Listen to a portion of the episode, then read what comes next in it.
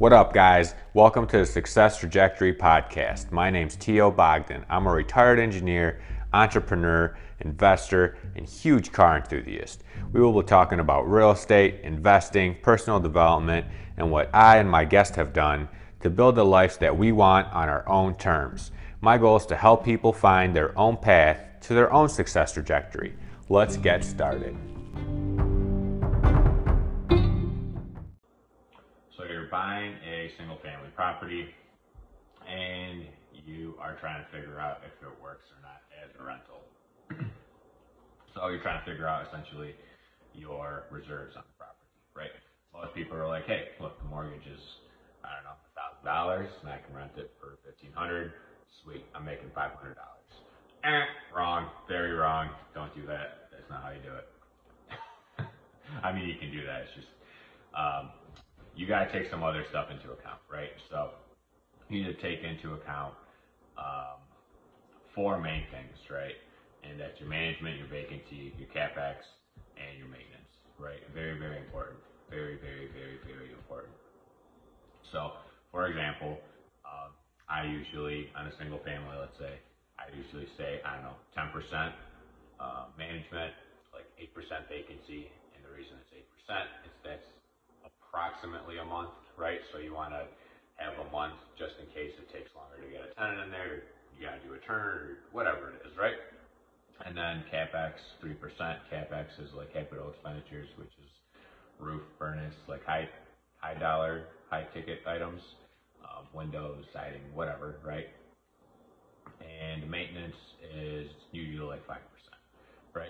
But those are kind of just rule of thumb numbers, and every property is going to be different, and right, every area is going to be different too at the same time, right? So, for example, your management, um, depending on the area or how much rent is, uh, they might charge like a eight percent or a ten percent, or maybe they just do a flat fee, right? So it, it just depends, and it also depends on how many properties the manager is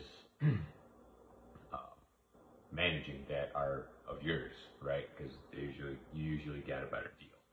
Um, to go along with that vacancy, it might be less depending on your market. I always just make it eight percent, just in a rule of thumb. Sometimes I'll make it four, um, but I usually try to stick to eight because if you gotta deviate too far off those numbers, then you're just doing stuff to make the deal work, right?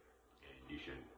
It's called forcing numbers, right? You don't want to be forcing numbers to make a deal work, just by tweaking a percent here or there, just to barely make it work, right? Um, that's not a very good deal most of the time. Um, so yeah, we talk about vacancy. It's usually about a month.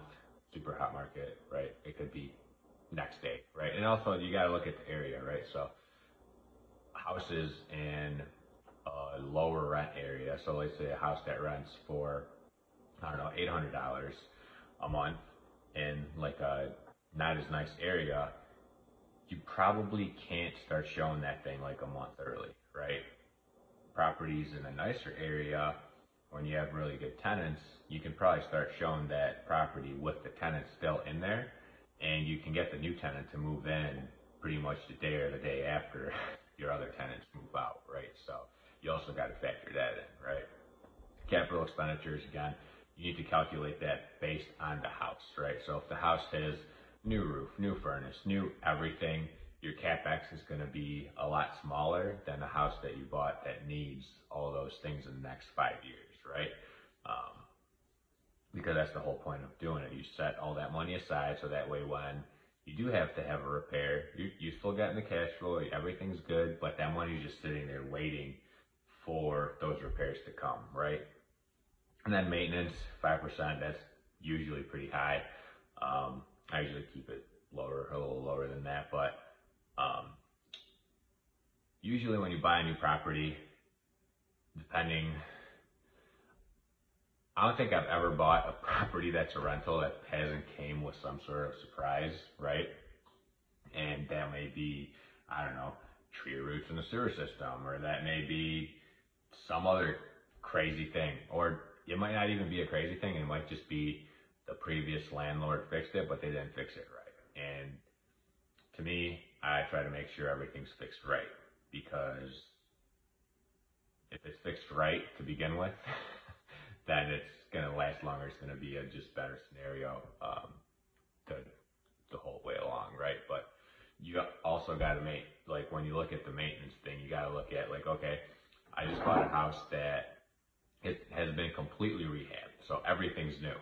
So your maintenance on that place should be pretty much zero, right? There shouldn't be doors falling off cabinets or, right, just crazy little things breaking because it's all new and it should all be done right, right? So it's hard to kind of say these numbers because every scenario is different, but you got to pretty much look at every house that you're underwriting and be like, all right, I need, you know, this house needs a new roof in three years. So you got to start saving for that, right?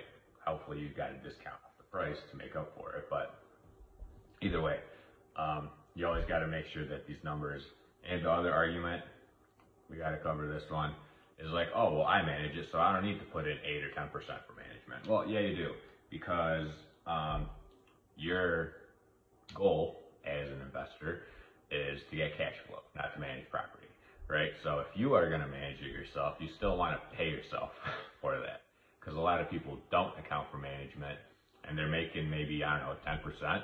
So if you take away the management, they're really not making anything.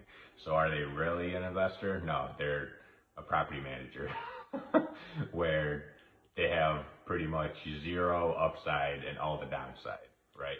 So make sure to always, always calculate your numbers and always keep good reserves on properties because um, you don't want to be stuck in a spot where you spent all your money on a property and the furnace goes out and you have no furnace to put in for your tenant, right? Because that's not a good look for you or for them or for anyone involved. So always make sure you have plenty of reserves on every property, right?